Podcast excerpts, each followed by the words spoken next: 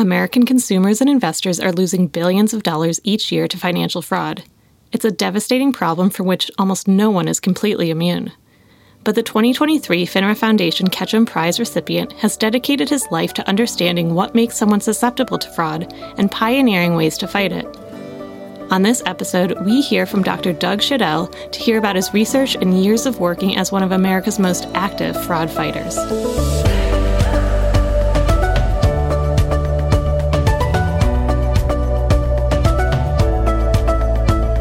Welcome to FINRA Unscripted. I'm your host, Caitlin Kiernan. I'm pleased to welcome to the show a very special guest today. With us is the 2023 recipient of the Ketchum Prize, Dr. Doug Shadel. Doug, welcome to the show and congrats on the award. Thank you very much. It's a pleasure to be here. So we have had the past four Ketchum Prize winners on the show. So Doug, you are our fifth, and these episodes are always among my favorites because I like to have the opportunity to stuck away from compliance topics and focus really in on the work being done to advance investor protection, financial capability, and financial inclusion through research and advocacy in the U.S. So thanks for being with us today. Just to kick us off, can you start by introducing yourself and sharing a bit about your career? I started out many years ago in the Washington State Attorney General's office. I was a fraud investigator for about 10 years, starting out in Olympia, Washington, in a small street front consumer protection office. I was the only person there for a year and a half, taking calls and complaints, everything under the sun from landlord tenant problems to just everything. I just graduated from college. It was my first job. It was really a great experience and started investigating all different kinds of scams in that office as we got more staff. And I became very frustrated very quickly with the fact that no matter how much effort we put into chasing these scammy mortgage brokers or whatever they were, we could never really catch them. And if we did catch them, we were really just chasing them out of the state or driving them into bankruptcy. And I remember one case in particular that was the beginning of the end of my career as an investigator. I was a mortgage broker in Vancouver, Washington. And I spent a year chasing this guy. I was down there living in a hotel room. He was basically selling fraudulent deed of trust investments to elderly people. He took over an existing legitimate real estate business and turned it into a crooked operation. He had a crooked appraiser who would appraise the property for twice its value. Then he would stack deeds of trust with straw companies. This is sort of a classic thing now, but back then we didn't really know what was going on. I had never seen anything like it. Spent a year chasing this guy. We got the goods on him. We filed a lawsuit and Two weeks later, he moved to Portland, started another company. and eventually, we gave the whole case in about 80,000 documents to the Department of Justice, and they indicted him. But it was five years later, and he'd done a lot of damage. So at that point, I went to the Attorney General and said, I'd really like to do this consumer education thing. I'd like to get to people before the scammers get to them. And in 1989, the Attorney General appointed me as a special assistant to spend the next four years doing that, going around creating programs, working with law enforcement, like the state crime prevention officers and so forth, and giving just a lot of talks. I was on the road all the time and it was very gratifying. I did that for four years. My boss ran for governor and lost, and I was found myself out of a job. And right at that moment, as fortune would have it, AARP was expanding its field operation and was creating a regional office in Seattle. And I'd been working with them. And one of the themes, if I can pinpoint in my career, it was understanding early on that fraud fighting is a team sport. You can't do it by yourself. You have to partner with other organizations. And at that point, I hadn't met FINRA yet. That comes later. But AARP was a natural partner because we saw so many of the victims. That case I just described the average victim was 75. And that started us on our whole thing about older people and fraud. And I worked for AARP then in the regional office. And in 2003, I became the state director for AARP Washington and spent 20 years there. And it was during this early period of time that I met FINRA because we had been doing some research that overlapped with what they were interested in starting to do. And I spent the next decade partnering with many people, but notably FINRA and Investor Protection Foundation, because they were willing to fund things that were outside of the box, I would say, programmatically and just pure research. And we had a really fruitful relationship. And that kind of brings us to now. I retired from AARP in December of last year after 30 years total. And now I'm just consulting here and there. You just can't leave the game of trying to protect investors. It's hard to leave the fraud fighting world entirely. Well, that sounds like a really interesting career, and I think great for consumers and investors everywhere that you moved from that reactive investigator role into that proactive fraud fighting role. You've had this long career of research and advocacy. And what are you most proud of, would you say, from your career? I interviewed early on so many, quote, victims who didn't look like victims or they didn't look like my perception of a victim. They were college professors and senior partners in law firms, and some were high school graduates who lost money to the lottery. They were all over the map. And so, one early question that we focused on is what makes people vulnerable? And can you profile victims on the theory that if you could profile victims, you could focus your prevention on those people who are most vulnerable. The old way of doing things in terms of prevention is we'd come up with a brochure and we'd print gazillions of copies of the same message. And metaphorically speaking, it would be like flying over a football stadium and dropping 60,000 brochures out of an airplane so that you can reach everyone at the football game, all 60,000 people, even though really only about 5,000 people are ever going to have this problem. And that's just not a very efficient way to do business. There's too many people, and there's 350 million people in the United States. So early on, what we were trying to do with the profiling was selfish in a way because we wanted to be able to target the people who most needed it. And so we did a number of those studies and found that there were some things that made some people more vulnerable than others. We start by saying anybody can lose money to fraud, but there are some people who are more susceptible than others. And some of the first studies that we did with Anthony Pratkanis from the University of California and the Department of Justice and FINRA, who was right there from the beginning, we had lists of victims, actual independently verified victims of investment fraud and lottery fraud. Those were the two pools. And then we had a control group of just the general public who were not. We asked them a series of questions and when we first started analyzing this data, comparing victims to non victims, there didn't seem to be much difference and it was confusing. And then we said, well, what if we separated out them by victim type? Let's compare the lottery victims to the general public and let's compare the investment fraud victims to the general public. And there emerged a very clear difference because the lottery victims and the investment fraud victims had characteristics that were precisely divergent from each other. The investment fraud victims were more likely to be in their late 50s, early 60s, highly educated, more financially literate than the general public, which became a real counterintuitive finding. The lottery victims were more like what you might guess are the classic victim, the elderly widow living alone who's over the age of 70, who was high school education, that kind of thing. So when we combined these two, they zeroed each other out in terms of their distinguishing characteristics. But when you separated them, what we realized is, oh, the type of scam you fall for makes it easier to understand the characteristics of these victims. We did many more studies after that, and so did many other people trying to solve this puzzle of what makes people vulnerable. One of the things that kept coming up is are older people more vulnerable than the younger people? Because that had been out there for a long time. AARP clearly thought that. I clearly thought that. But it turns out it's not really true. If you looked at across all different kinds of victimization, older people are not the most likely targets of all fraud. They're the most likely targets of some kinds of fraud. But actually, it's the 30 to 49 year olds that just by the numbers are more likely to be taken.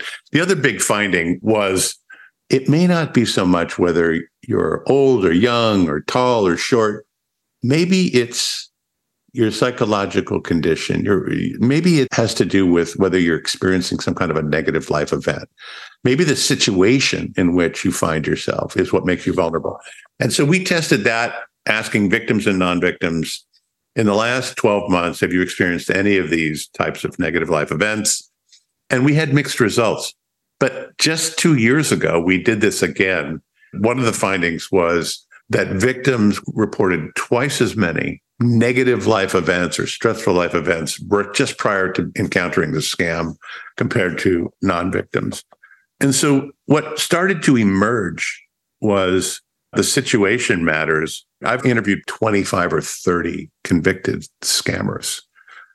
And the way we reach them is we find out that they've been convicted of a crime, but they haven't been sentenced yet. And so we contact their attorney and we say, Hey, I'm from AARP and we do this fraud prevention stuff. We'd like to interview your client. And maybe if you help us out, the judge will give you a lower sentence. We get them right before they go into federal prison. And when you interview these scammers and you ask them, what is the central strategy when you approach a victim? They all say the same thing get the victim under the ether. Well, this is the first I had heard of this word. This was years ago. What is ether? Ether is a heightened emotional state where you're no longer thinking rationally, but you're reacting emotionally. And you want to get someone under the ether because it's much easier to manipulate them. Well, how do they do that? That got us into all the persuasion stuff.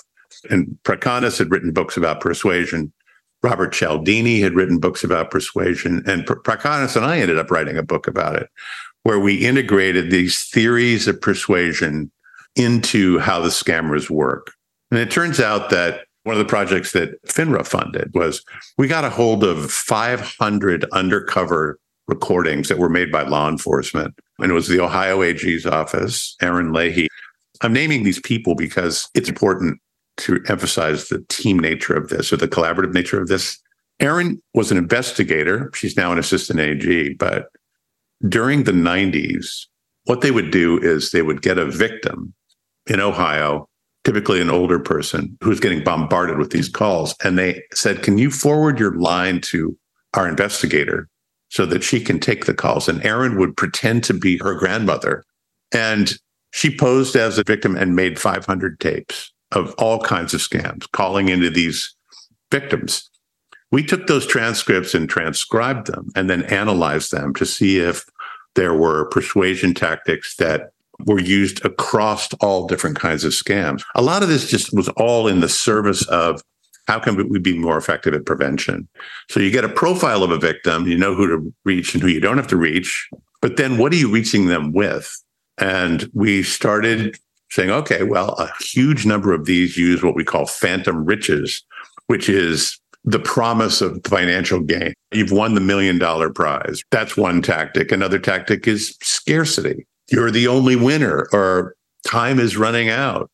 So we took these, and one of the things I'm most proud of, and FINRA actually funded this, is we hired a comedian named Pat Cashman, who was a local Seattle celebrity. And we did a fake home shopping channel It was called the Smart Shopping Channel, in which he was selling the miracle wedge or the miracle shim and used all the tactics that they use. And if you go into the home shopping channel, you'll see all these tactics.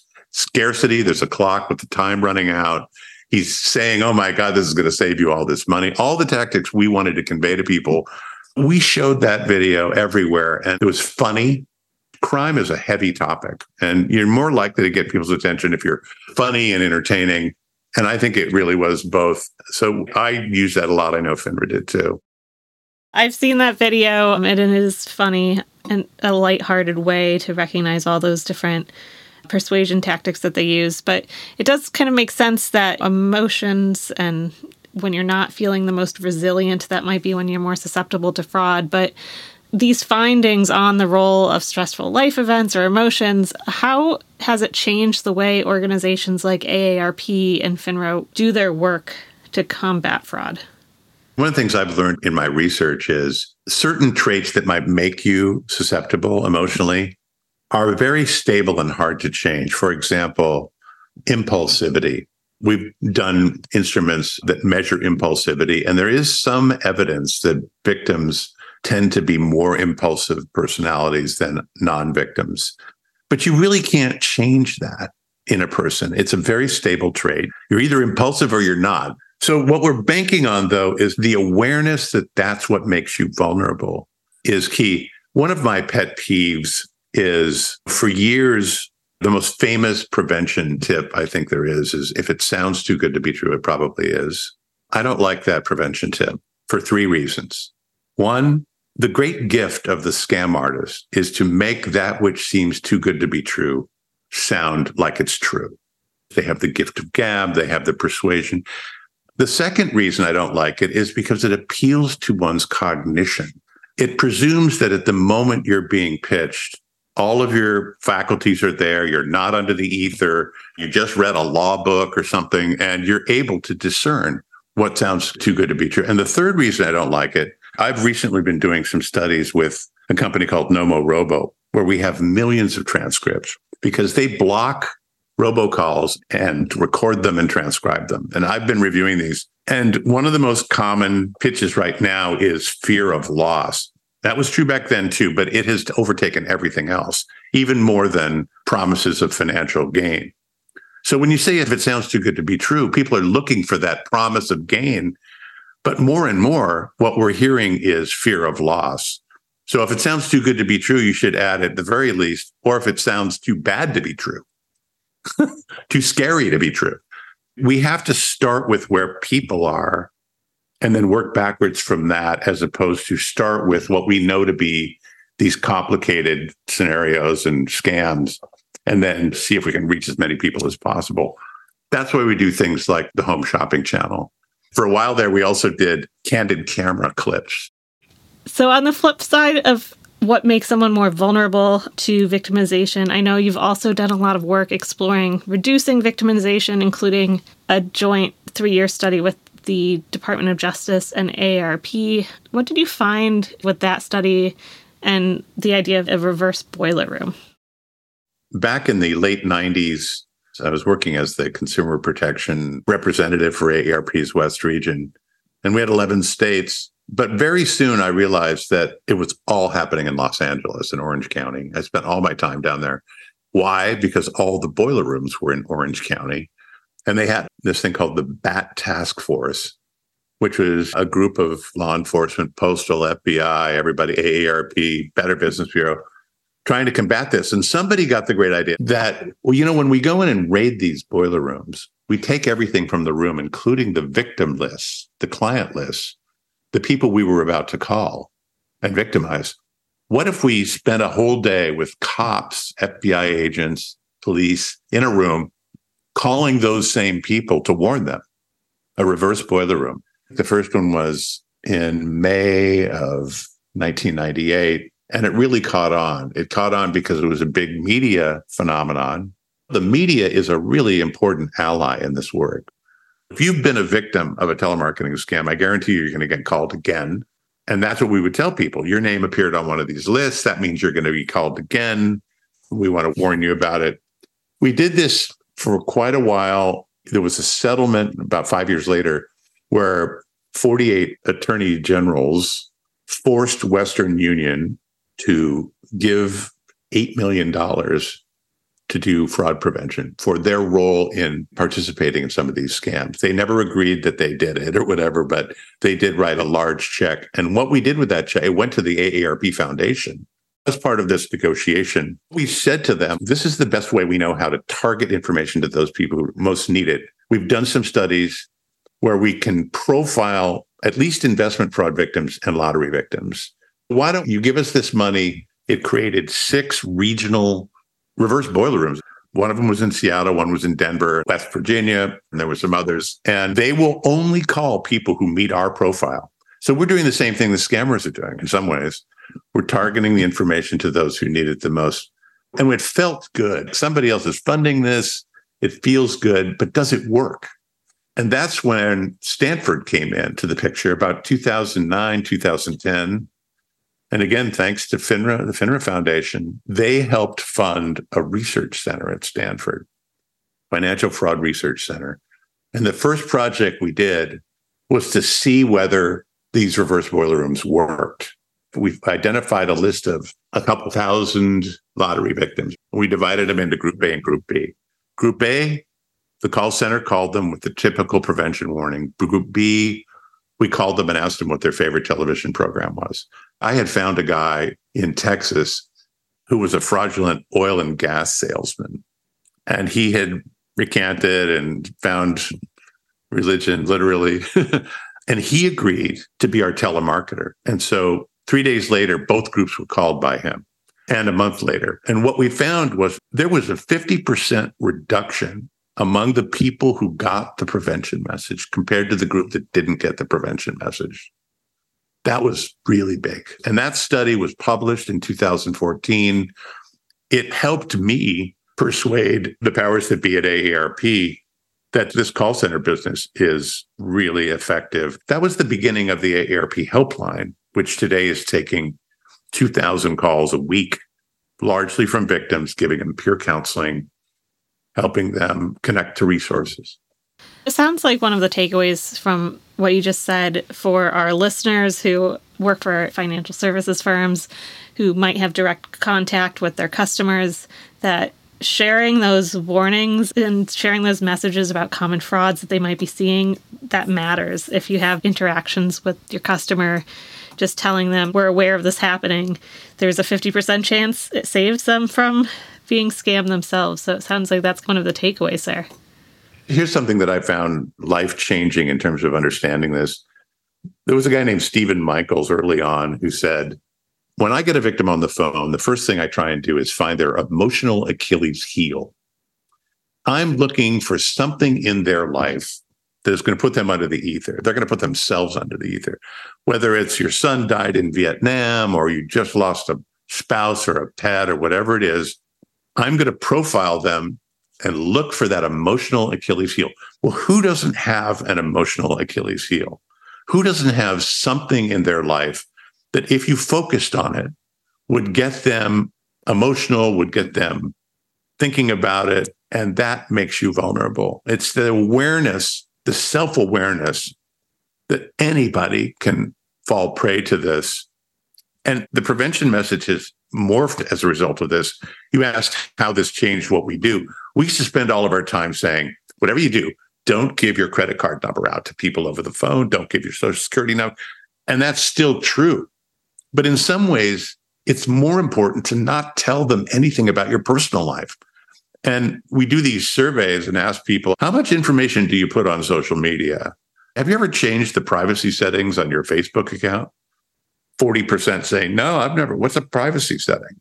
There's so much personal information out there. And it's the personal information that the really skilled con men use against you. I've had friends learn about the passing of a loved one from an uncle posting something on social media, which is then something a con person could use to then scam that uncle using that knowledge of grief. So you did mention that the AARP has a helpline. Although you have retired from the AARP, one of your lasting legacies is the AARP Fraud Watch Network. How does the Fraud Watch Network help protect AARP's members, and how does it pull from all your research and expertise developed over the years? The helpline is a big piece of what we do now. Like I said, you're taking 8,000 calls a month. That's a lot of calls. The AARP publications is another piece of this because AARP Magazine and the Bulletin reach 38 million people. It's the largest circulation publication in the United States. And we spend a lot of time working with them. I wrote a column for five years and did a bunch of investigative pieces trying to just describe all of the different scams going on. So there's that. What I'm doing now is going around giving talks with state offices, and we try and structure that in such a way that they understand what ether is when they leave the room.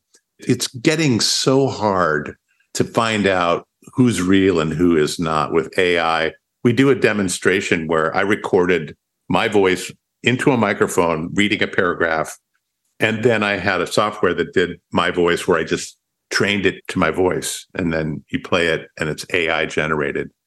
Half the room couldn't tell which was which. And that's just going to get harder and harder. I gave them a survey of 10 questions, and they were questions like Do you have a call blocking software?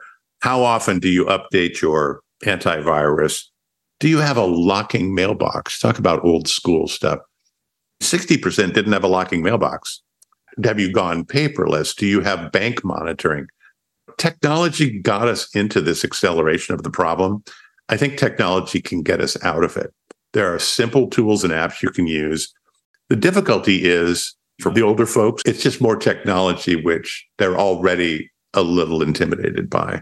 So our challenge is not only to warn them about scams, but to get them to understand that technology is not this evil thing. And it's really not that hard. If you just focus on it for a while, you can understand it. And I think that will help protect all of us. Your Ketchum Prize nomination form called you the ultimate fraud fighter. What does it mean to you to be a fraud fighter? And do you have any tips for our listeners on how they can also become fraud fighters? I've always had a passion for this work. Sometimes I wish I didn't have it, but it is the engine that drives me. I don't like people getting ripped off, and that's all these guys are doing.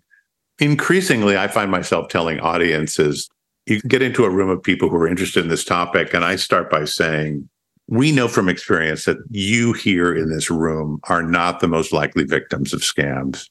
You come to these educational seminars, you're constantly looking for more information. But if you're not likely to be a victim, every one of you knows someone who is likely or is vulnerable a neighbor, a friend, a relative. So, our ask of you is you're now trained as fraud fighters. Go out and share this information with one of those people. That's our ask of you today. And the sneaky little thing about that is it's partly just we do need the help of everybody. But it's sneaky because there's this thing called the illusion of invulnerability. A lot of people don't think they'll ever be taken. So instead of climbing up that mountain and saying, no, you really will, you really will, you really will, just go around it and say, don't worry about it. Learn this stuff not for yourself, but so that you can inoculate others. And in so doing, the resistance might go down. And they'll go, you're right. I'm not going to fall for it, but somebody I know probably will. So I'm going to listen for them. And so fraud fighting becomes a self inoculating activity. If you think of yourself as a fraud fighter, you're no longer looking at an input and of a message as, gee, I wonder if I really did win a million dollars. You're looking for why it's a scam. And that's the fraud fighter mindset. You don't have to think everybody's a crook, but start with let's just make sure this isn't a scam before I go any further. I'm going to start with that instead of starting with, I'd like a million dollars. So, a healthy degree of skepticism. Yeah, that's a good way to put it. A healthy degree of skepticism will go a long way in this business. So, just to wrap up, what leaves you with the most hope for the future when it comes to trying to protect consumers and investors from fraud? I have really been encouraged by the number of universities, research departments. One of the fastest growing jobs in America is computer security, cybersecurity. The bad news is the problem's gotten so big that everybody's paying attention to it. The good news is everybody's paying attention to it. And there was a lot of years there where when we would talk about scams and frauds, if you go to a prosecutor, they'd laugh you out of the office. They'd say, I'm talking of murderers and cocaine dealers here. But this is a big enough threat now that everybody is paying attention to it. And that gives me hope for a solution. Well, thank you, Doug, for joining us on the podcast today. And congratulations again on becoming the 2023 Ketchum Prize recipient. Thank you. That's it for today's episode. Listeners, if you don't already, be sure to subscribe to FINRA Unscripted wherever you listen to podcasts to stay up to date on all of our latest. If you have any comments on today's episodes or ideas for future episodes, you can email us at finraunscripted at finra.org. Today's episode was produced by me, Caitlin Kiernan, engineered by John Williams, and coordinated by Hannah Krobach. Until next time.